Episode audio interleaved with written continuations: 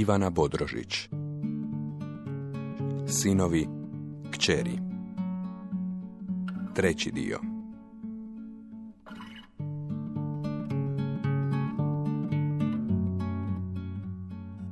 Prvo ulazi mama. Onako kao što djeca ulaze u skrovište u kojem se nalazi šugavo mače. Napola ponosna, a napola strepeća. Ostala djeca idu za njom. Dječak koji misli da je najpametniji na svijetu osvaja prostor svojim napuhanim tijelom.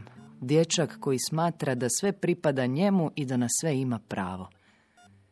Ipak i taj napuhani dječak ustukne pred prizorom svoje karambolirane i šugave mlađe sestre od užasa, straha i gađenja. Sine, hoćeš malo sjesti? On stoji kao ukopan.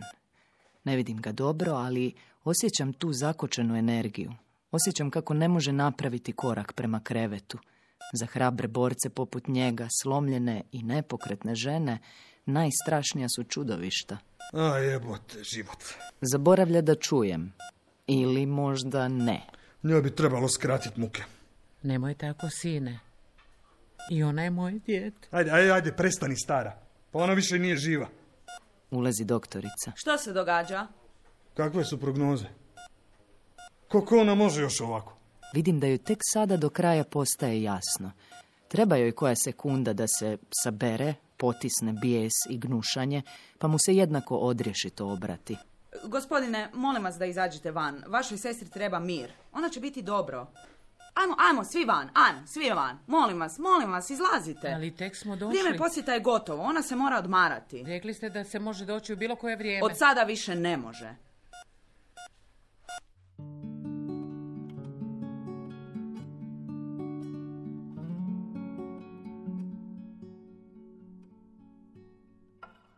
Budio si se krvavih kapaka. Tanka linija skorene krvi iscrtala biti se preko noći, kao crni mladi mjeseci nad očima. Preplašila bih se kad bi te ugledala u polumraku još nerazbuđena. Od suhog zraka i atopijskog dermatitisa koža bi ti sama od sebe pucala na mjestima pregiba. Kao negativ noćnog neba izbušenog zvijezdama, bijela posteljina bi ujutro bila istočka na smeđim kapljicama.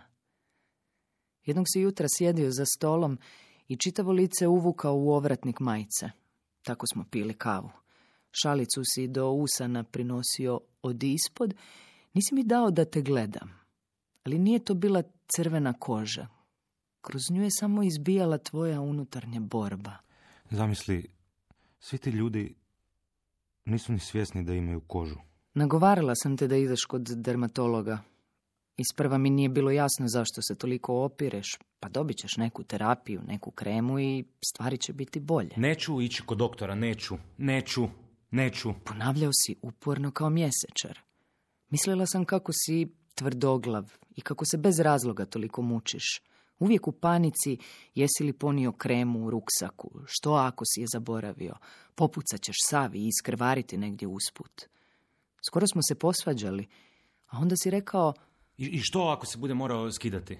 Što onda? Neću se skidati ni pred kim. koliko možemo biti naviknuti na vlastitu stvarnost da pored isprepletenog i zajedničkog života nismo u stanju vidjeti je kroz oči i dušu najbližih. Dobro, u redu ljubavi, ne moraš ići, smislit ćemo nešto. Grlim te posramljena i svjesna kako lijek leži na nekom posve drugom mjestu, a ne među kremama na polici ljekarne. Postojale su kratka razdoblja u kojima sam vjerovala da ćemo se izvući. Razdoblja u kojima smo naučili u isto vrijeme biti i sretni i nesretni, biti mi. Dolazio bi mi iz nebuha, zavrtao rukave i pružao ruke. Vidi, ljubavi, sve mi je prošlo. Onda bi dlanovima prelazila preko nove mekane kože i skupa bismo se divili. Tvoja ranjiva koža puno je toga i donijela. Na primjer, rituale mazanja nakon tuširanja. Sjedimo na krevetu, pričamo i mažemo se. Vrata su dva put zaključana. Čisti smo i goli. Tebi je sve prošlo. Vraćamo se na onu plažu kad smo imali šest Isključili smo sve osim naše stvarnosti. Naspram tebe svi drugi su dosadni, jednodimenzionalni, predvidljivi i dodiruju naslijepo, misle da znaju što i kako. A ti sjediš sklupčan na mom krevetu, odrastao tako da nisi znao koja te strana više boli, skrivaš sebe od sebe i pokušavaš mi uporno dati ono što mi ne treba. Tu si, a nisi. Kako ti uopće živiš, mladiću? Ne znam. Na 5% kapaciteta. Hm. Ostalih 95 zadužena je za bavljanje mojom kompleksnom ličnošću, djevojko. Pa dobro radiš na tih 5%. Daj mi još pet ljubavi. Mm. Neka bude deset. Još onih pet koje nikome nisi dao. O? Smijeh pali. Smijeh je ljubav, a ljubav je sloboda. Tkivo ispod kože popušta i polagano me puštaš u sebe. Podižem svoje zastave, raspuštam kosu, zatvaram oči, smirim disanje. Stojim ispred visokih vrata, ispred debelih zidina i beskonačne ograde i čekam da me pozoveš da uđem. Mrkli mrak je unutra. Tu još niko nije bio. Krećem se oprezno i tiho. Ne mogu procijeniti želiš li me pa mi se daješ ili me voliš pa me puštaš. Da me voliš znam, ali ti si negdje još dublje od poznatih dubina. I svjesna sam kako zbog moje sreće hodaš po rubu, bez ičega na sebi. Moram te pronaći brzo, jer ako zakasnim, kao što mi se dogodi često, samo mi isklizneš i propadneš još par katova niže. Noć utone još dublje u vrijeme. Plutamo između sna i jave, dovoljno uspavani da spava i strah, dovoljno budni da smo svjesni jedno drugog. Osjećam da mi prilaziš. Ne otvaram oči. Ostavljamo budnim samo ono u nama što valja. Ono što se umije prepustiti i vjerovati. Sve bez riječi. Bez jedne misli koja će poremetiti koncentraciju s nas. S naših bića koja se vole.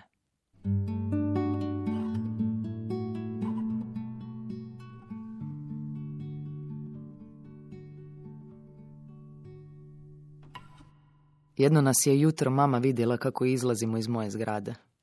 Znala je prolaziti onuda i gledati u moje prozore kako bi doznala nešto o meni. Zato si se odselila, Lucija, da možeš balavce dolačiti u stan i s njima se jebati svaka čast. Svake nedjelje nakon ručka obično bismo provele po dva mučna sata za stolom u trpezariji gdje bi me slamala pomalo.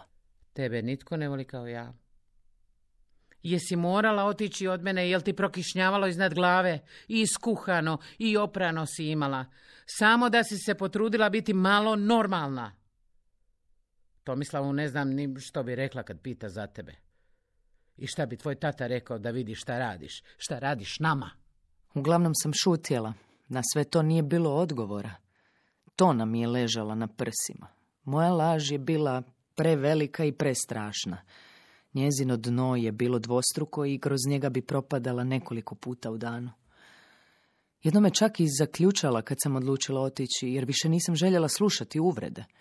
Još osjećam kako joj zarivam nokte u zapešće, da pusti ključ, da pobjegnem van. Kad sam osjetila kako mi nokti uranjaju u njezino meso, sve dublje, u to tkivo od kojeg sam sama stvorena, stala sam. Za mene je to bila granica koju nisam mogla prijeći. I umjesto da je bivalo sve lakše, postajalo je sve teže.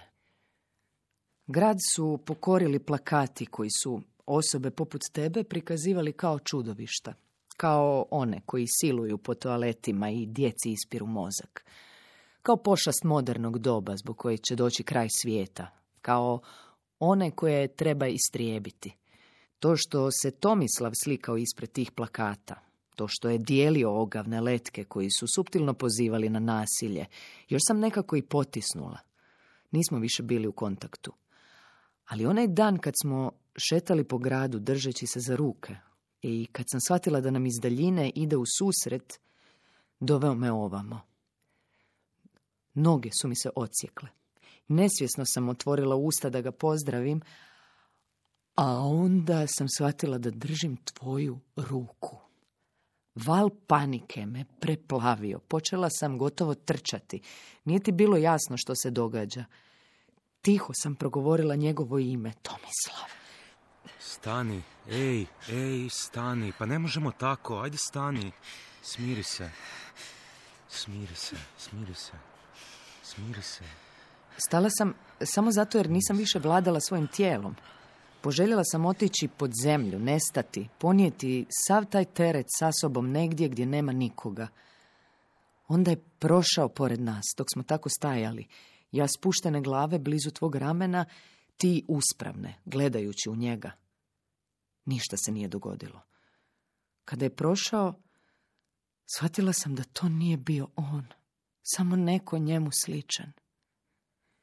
Irena, tvoja psihijatrica, rekla je disfunkcionalnost u obitelji kotrlja se od generacije do generacije kao šumski požar, gutajući sve što se nađe na njegovom putu, sve dok jedna osoba u tom nizu ne stekne dovoljno hrabrosti da se okrene i suoči s plamenom. Ta osoba donijeće mir svojim precima i poštedjeti patnje djecu koja će doći. To je imalo smisla, ali ja nisam imala dovoljno snage da budem ta osoba. Radije sam birala puteve predaka. Radije sam krenula za tatom, a kao i on, nikakvo pismo za druge nisam ostavila. Sjela sam u auto i neko vrijeme vozila. Voljela sam onaj mračni dio ceste prije pruge koji vodi do tebe.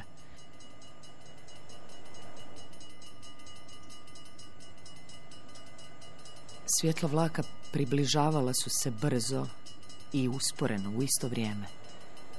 Čula sam glasnu sirenu, pomislila na sve one ljude koji će noća zakasniti kući, koji će puhati i negodovati u kupejima. Pomislila sam, osigurat će im neke autobuse. Pomislila sam na tebe. Oprosti. Biće ti teže, bit će ti lakše. Dalje se ne sjećam.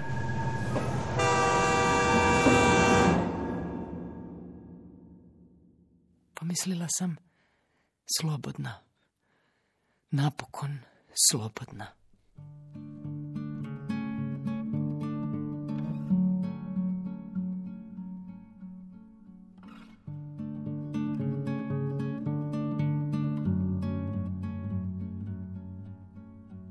Zašto se ne javljaš?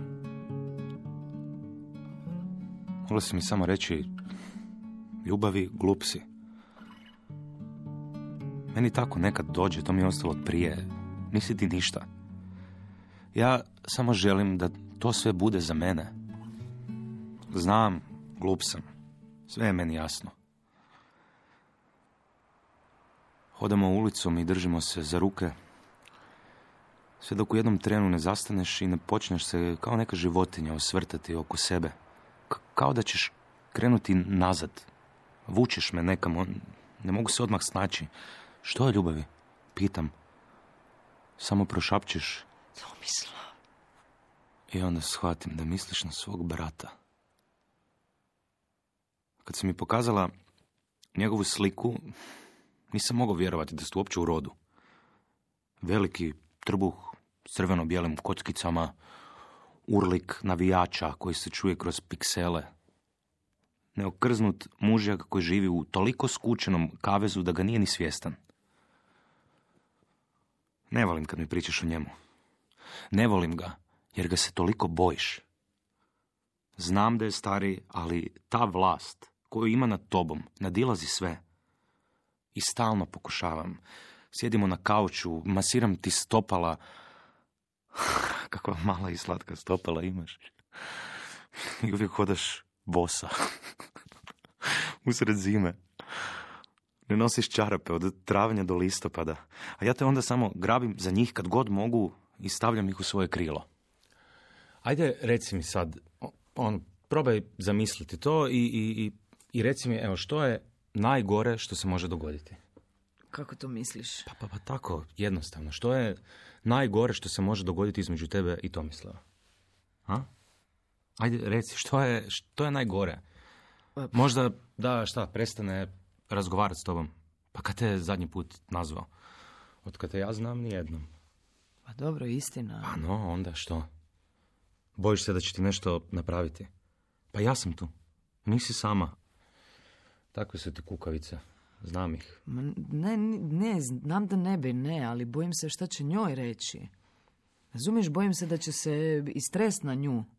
Ona mu je uvijek puštala da se iživljava nad njom kao jadan on, znaš, što je sve prošlo. Ali ljubavi, pa to je njen odnos s njim. To nema veze s tobom. Zašto si tako grub? Opet skoro plačeš. Evo zato ne volim pričati o njemu. Jer ja ispadam grub. Jer ne vidiš. Unatoč tom svom vizionarskom pogledu i unatoč tome što si moja najpametnija djevojka, ti plačeš i govoriš mi da sam grub. Eto, to ne mogu. Ja onda pustim. Hoćemo pogledati još jednu epizodicu. A? Možemo i dvije ako nećeš zaspati. Ja bi da me zaobiđe tvoja oluja. Ja bi da te smirim i da ti pravim kokice i, i, i da ti vadim mrvice iz majice. Hoću ići kući. Jecaš. Imaš šest godina i ideš se zavući pod krevet. Bježiš od mene. Isključuješ se, nestaješ. Sati prolaze. Sati. Mobitel ti je ugašen. Pokušajte malo kasnije. Sati. Vrata zaključena. Čitav dan. Dva, tri. Stalno je dan.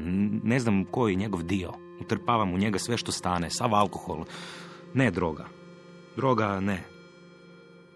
Netko liže ekran televizora u nepoznatom stanu.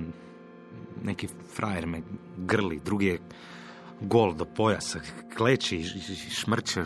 Gdje sam? Gdje si? Javi se, molim te. Mislim da sam se izgubio. Kad sam te prvi put ugledao, bila si bijela. Imala si bijelu košulju, dugih rukava koji su padali preko tankih zglobova tvojih ruku. Blještala si u gomili koja se dosađuje. Ali meni je odmah postalo jasno da tvoja bijelina dolazi od apsorpcije crne. Tako radi taj mehanizam. Ispod vedre površine nalazi se sarkofag mraka, a ona tanka glazura crnila najčešće stoji kao štit neokrznute unutarnje svjetlosti. A onda tvoj pogled. A nije bilo dna. Umjesto zjenica, samo uski bunar neizvjesnosti i dobro poznat nemir. Vidio sam da me vidiš.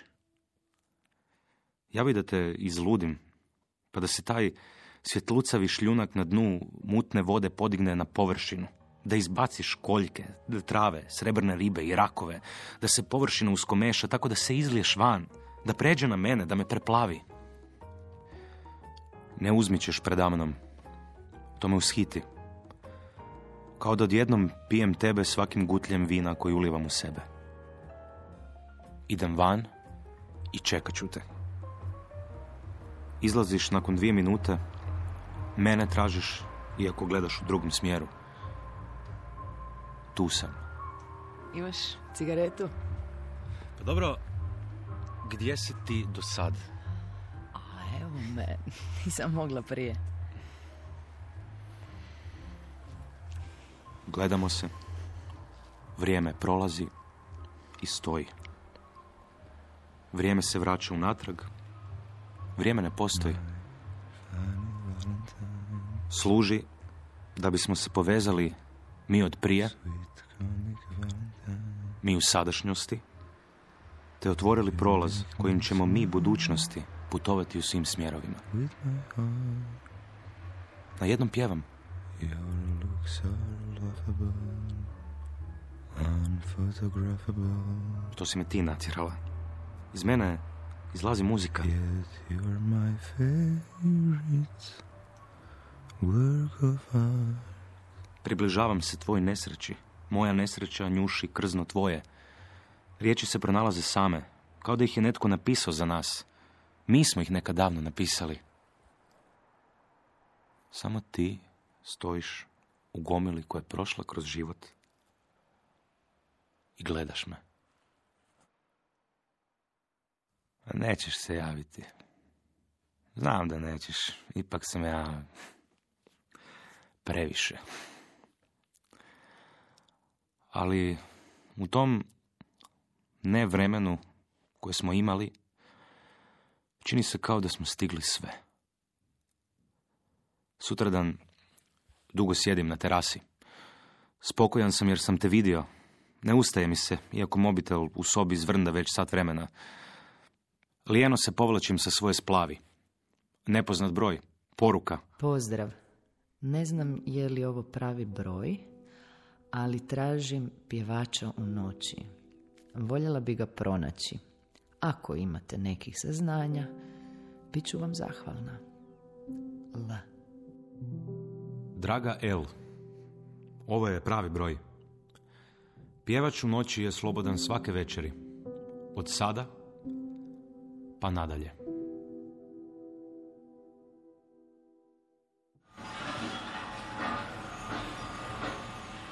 Sanjam da mi se zgrada urušava na glavu.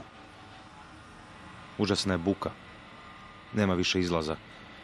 Samo betonske gromade padaju sve bliže. Noge mi se tresu, tijelo mi je preteško. Mozak mi je izvan glave. Ustajem iz kreveta u znoju i otvaram internet. Gledam vijesti. Na fotografiji u krugu je smrskana karoserija plavog Renault Twinga. Trnci mi se penju uz leđa. Zadnje slova registracije iste su kao tvoja. Prema informacijama iz policije, vlak je udario u osobno vozilo Renault Twingo, koje je prometovalo lokalnom cestom koja na tom dijelu prelazi preko pruge. Riječ je o prijelazu koji je obilježen rampom, zvučnom i svjetlosnom signalizacijom. U osobnom vozilu bila je mlada žena. Brzom intervencijom policije i hitne pomoći prebačena je u bolnicu. Četvrti dan stanje joj je nepromijenjeno i liječnici se bore za njezin život. Sada mi je žao što ti nisam više pričao. Što ti nisam pisao, vikao, pjevao. Toliko toga. Ali nisam se usudio rušiti tvoje zidove. Nikada nisam bio sretniji. I nikada nisam bio tužniji. Let me hide my fears in kingdom of your skin. Your skin is a masterpiece, only one I've been in. Let me bury my shame in the flare of your hair. Only your hair can tame the void of my despair. Let me inside you, let me in. As close to myself as I've ever been. Let me inside you, let me in. As close to myself as I've ever been. U današnjoj emisiji slušali ste treći dio romana Sinovi kćeri Ivane Bodrožić. Redateljica Hana Veček. Za radio adaptirala Hana Veček. Igrali su Jadranka Đokić, Ugo Korani, Ksenija Marinković, Petra Svrtan, Ivan Grčić, Darko Milas, Helena Buljan, Hrvoje Barišić, Ljiljana Bogojević i Matija Čigir. Ton majstor Tomislav Šamec. Autor glazbe Maro Market. Dramaturginja na emisiji Kristina Kegljen. Urednica Nives Madunić-Barišić. Hrvatska radiotelevizija. Dramski program Hrvatskog radija 2021. godine.